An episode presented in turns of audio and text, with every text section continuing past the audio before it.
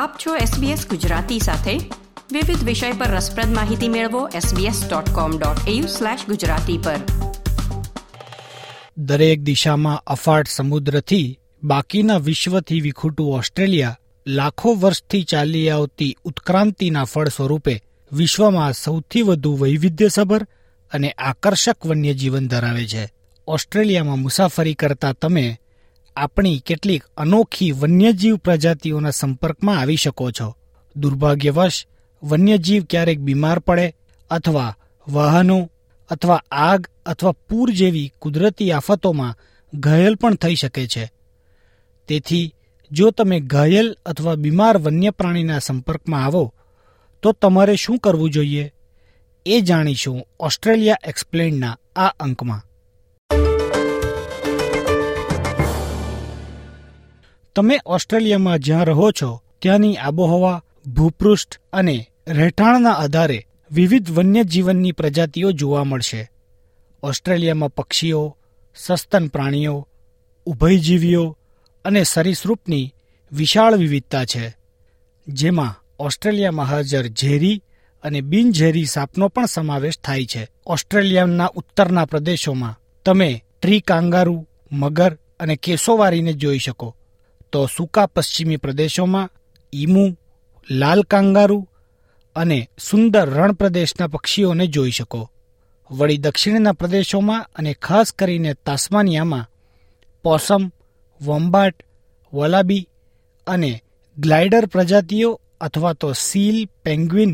અને ટાસ્માનિયન ડેવિલને પણ જોઈ શકો જો તમે ઘાયલ અથવા બીમાર વન્યજીવોનો સામનો કરો તો શું કરવું તે જાણવું ખૂબ અગત્યનું છે જેથી તમે એ જાણી શકો કે વન્યજીવોને સારવાર પૂરી પાડવા કેવી રીતે સુરક્ષિત રહીને મદદ પૂરી પાડી શકાય તાનિયા બિશપ એક વન્યજીવ પશુ ચિકિત્સક છે તેમણે છેલ્લા ચોવીસ વર્ષથી સંશોધન વન્યજીવ પ્રજાતિઓની પુનઃપ્રાપ્તિના કાર્યક્રમો અને વન્યજીવોની હોસ્પિટલમાં કામ કર્યું છે તેઓ હાલમાં wildlife information rescue and education services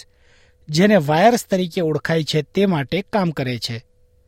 જે ઓસ્ટ્રેલિયાની સૌથી મોટી રેસ્ક્યુ અને વાઇલ્ડલાઇફ એજ્યુકેશન અને રિસર્ચ ઓર્ગેનાઇઝેશન છે Whilst driving in Australia, it's not unusual to see wildlife from the car,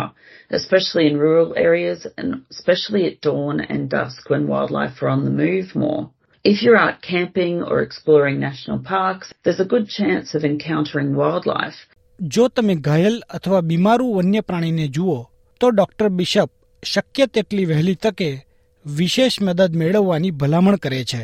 This could range from a local veterinarian or local council ranger to a telephone wildlife care helpline, or there are also mobile apps which can put you in contact with a wildlife rescue organisation that will rescue the wildlife and take it to get the care it needs. There are wildlife rescue and care organisations in every state and territory in Australia, so you can search online for the wildlife care helpline appropriate to where you're located. તમે પહેલા તમારી પોતાની અને અન્યની સલામતીનો વિચાર કરો તે પણ મહત્વનું છે અને જો શક્ય હોય તો ટુવાલ વડે પ્રાણીને બચાવવાનો પ્રયાસ કરી શકો છો Especially if you find wildlife on the side of the road, it's always important to ensure that you park your car somewhere safe, where it's easily seen and you're in a safe position. Remember that injured wildlife will be frightened and they'll try to defend themselves when they are injured. It's important to approach any wildlife as quietly and calmly as possible to reduce causing them any further stress. જો તમે મૃત marsupial એટલે કે પેટે કોથળી ધરાવતા પ્રાણી જેમ કે કંગારૂ વોલાબીસ વોમ્બેટ અને પોસમને જુઓ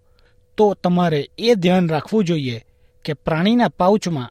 તેનું બચ્ચું હોઈ શકે છે તેથી ડૉક્ટર બિશપ કહે છે કે જો તમે સુરક્ષિત રીતે કરી શકો તો બચ્ચા માટે પ્રાણીના પાઉચની તપાસ કરવી જરૂરી છે Only remove a joey from the pouch if it obviously has fur.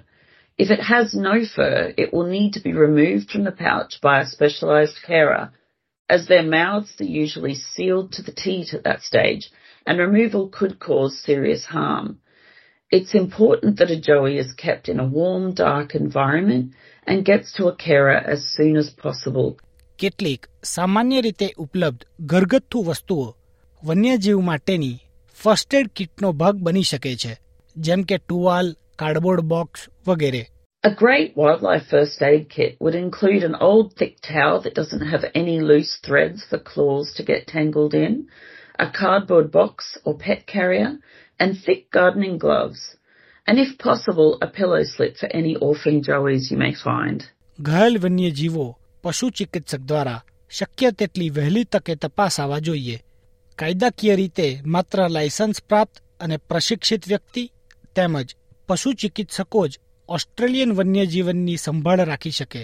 કારણ કે આ પ્રાણીઓની જરૂરિયાતો ખૂબ જટિલ છે They are assessed to see if there's a good chance that with specialized rehabilitation and care that they have a good chance of returning to the wild. Once a veterinarian has treated and stabilized injured wildlife, they are returned to specialized carers that care for them from anywhere for a few weeks to a year or more for some species. Morgan ફિલ્પર્ટ wires સાથે સંકળાયેલા છે તેઓ કોઆલાઓની સંભાળ અને પુનર્વસનમાં વિશેષ રસ સાથે ઘાયલ અને બીમાર વન્યજીવોની સંભાળ રાખવામાં એક દાયકાથી પણ વધુ સમયથી કાર્યરત છે તેઓ સમજાવે છે કે એકવાર કોઈ વન્યજીવ બચાવ સેવાને કોલ કરે ત્યારબાદ કેવી રીતે કાર્યવાહી કરવામાં આવે છે on our phones will get a, a message notifying us of, of the rescue. And if we are able to attend, then we will hit the attend button and then we'll get more details sent from head office via our, our app. And then generally we will make contact with the member of public and get more details and take it from there. These animals, particularly koalas and the more complex animals, really need to get to vets very quickly for assessment. વન્યજીવની સારવાર અંગેના નિર્ણયો પશુ ચિકિત્સકોને સાથે રાખીને લેવામાં આવે છે સમગ્ર ઓસ્ટ્રેલિયામાં